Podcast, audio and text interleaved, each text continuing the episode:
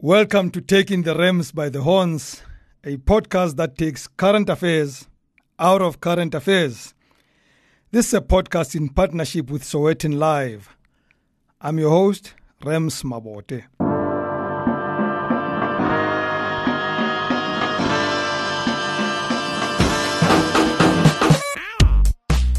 South Africa is alive with possibilities. I mean, who would have imagined a former president in jail? A sitting president sleeping on cash, literally. A cabinet minister visiting a common prisoner in jail. Or even the post office operating, even when they have nothing to do. Can you confirm that delivery performances dropped? Welcome to the new SowetanLIVE podcast called Taking the Rams by the Horns with me, Rams Mabote. Each week, I will be taking a lighter look at very serious topics that half the time drive you up the wall. This podcast will use humor to take no prisoners, have no holy cows, and cook a whole lot of sacrificial lambs.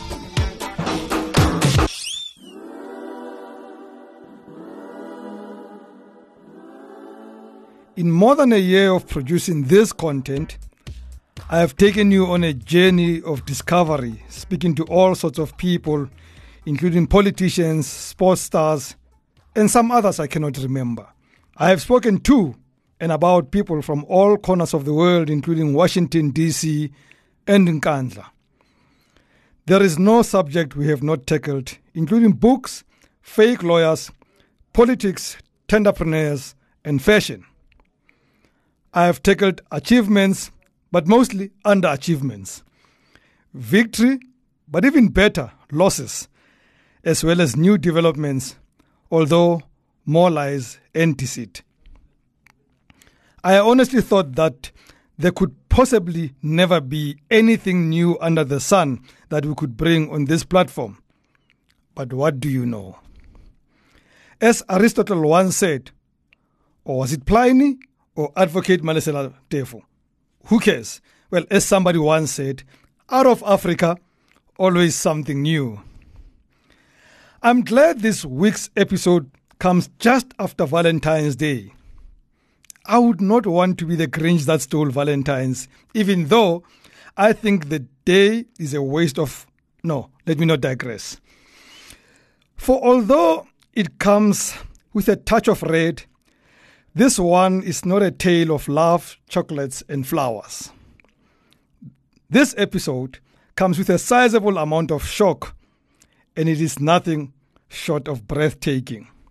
So sit back and join me as I take you on a journey of a small piece of thick, salty, and sometimes green, slimy stuff that has belittled a world's moment of history. If you are eating now, stop. But even if you are not eating, here is an important disclaimer. This episode is not suitable for anyone who doesn't like mucus. Yes, that stuff that comes out of noses of mammals, that stuff that children find slightly tastier than breast milk, the same stuff adults like behaving towards as though they have never liked it before. Today's episode is about an anonymous character. I'm keeping the character anonymous to protect myself and my partner SowetanLIVE from any possible lawsuits and or attacks. This character, in truth, a revolutionary more than just a character, is known for not taking kindly to attack or ridicule, especially from those who do not know him. Trevor Noah can say anything he wants to say about me. So many things he said about me. He doesn't know me. He doesn't know me. A lot of people do not know me. And they draw a lot of conclusions about me. So let him say whatever he wants to say about me. And he is also surrounded by some of the fiercest and highly successful legal minds around him who, if we mention the character by name and we slightly sounded offensive or ridiculing, they take us to the cleaners. And if they cannot, they will definitely interrupt this podcast. No, that's not true. And no, I said... that is untrue. Yes. You mustn't... No, but he can't come here and make up stories. He can't make up stories. He said to me, are you senior counsel yet? Tell the story as it happened, Mr. Ramaphosa. So here goes my story. Many, many years ago, when this country was ruled by capitalist Neanderthals who had no interest of the people at heart, a leader among the downtrodden and poor rose and decided he will lead the revolution and be the voice of the voiceless. He gathered a lot of like-minded people, dressed them in workers' clothes, and led them on a revolution to depose the evil leaders of the land. Sometimes, to achieve this, he enlisted generous help from fellow communists like the alleged counterfeit cigarette peddlers and banks that took from the poor and made the owners rich, we are told.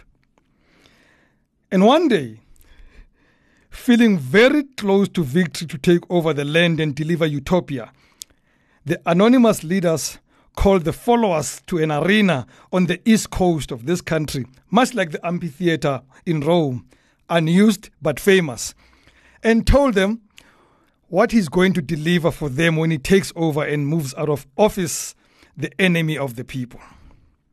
The anonymous one was animated and fiery, much like another revolutionary of our time who once lived in Germany.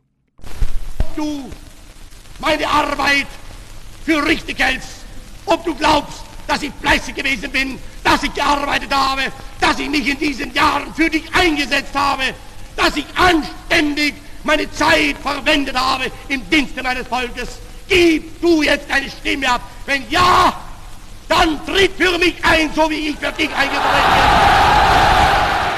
The crowds in the amphitheater on the East Coast were equally animated by the anonymous leader in a red shirt and a matching beret.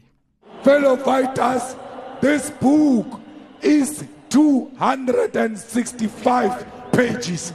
Let's ensure that we download it. Let's ensure that everybody gets to know about what is in the revolution. Amanda! One of the most potent tools of that time of our anonymous revolutionary was gender-based violence, which everyone used to garner political support. The country was in turmoil, devouring its women and girl children. Men of all ages were abusing women, sometimes even raping and killing them brutally. Those that were not callous enough to commit physical harm used ill-gotten money from the state coffers to turn women into their tools to play while smothering them with gifts and drink. This crew was called tenderpreneurs, and the women referred to as slay queens. What an unfortunate phrase, considering that either way, women were being slayed.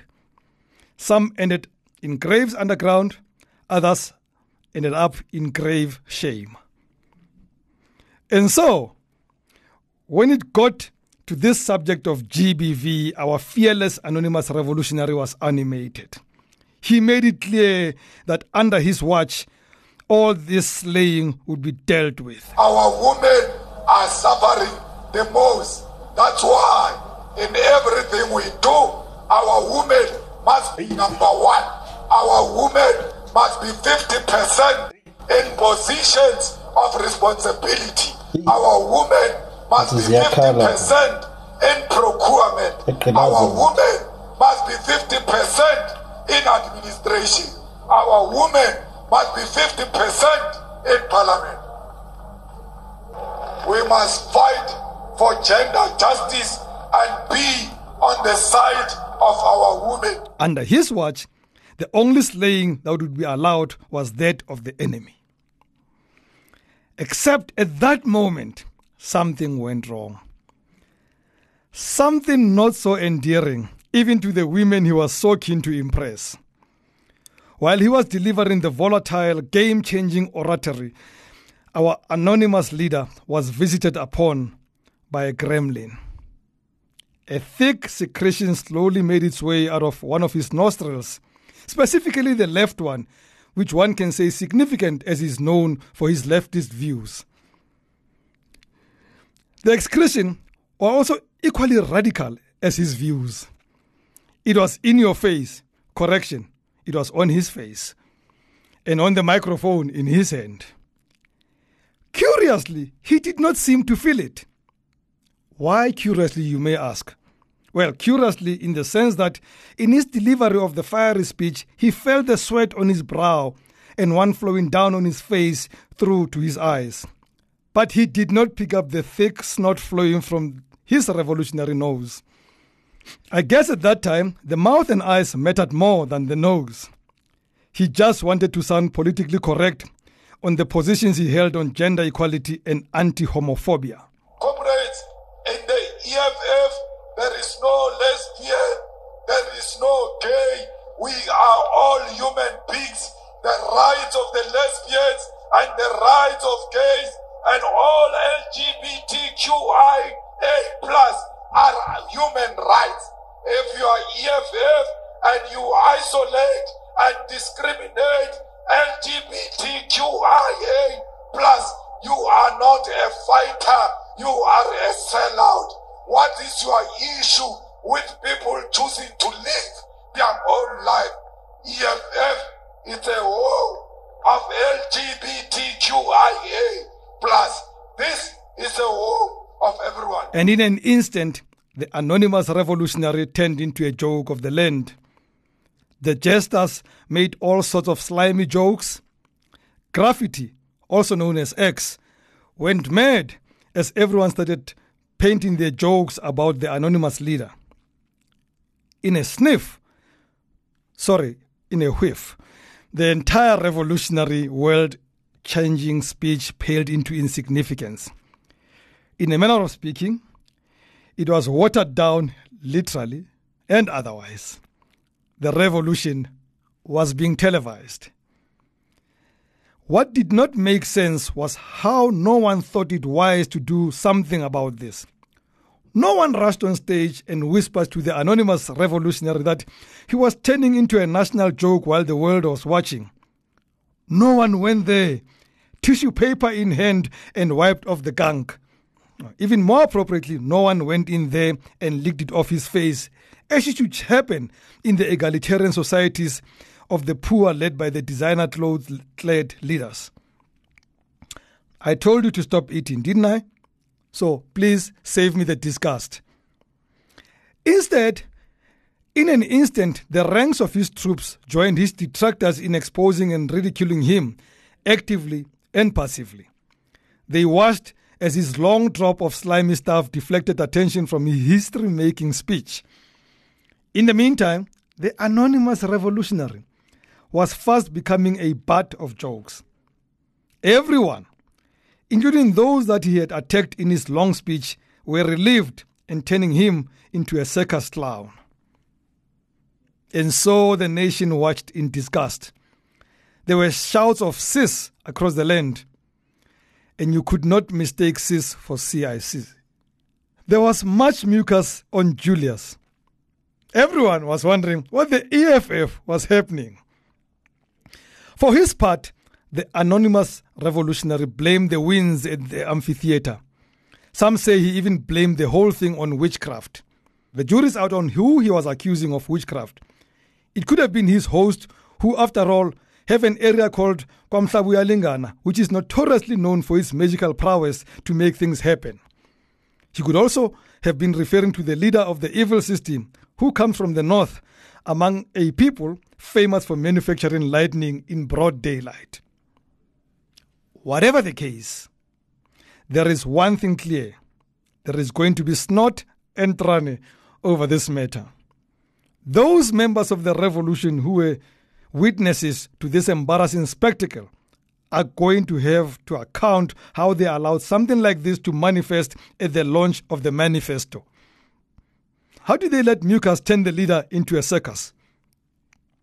How could the moment of cis derail from the message of the CICs?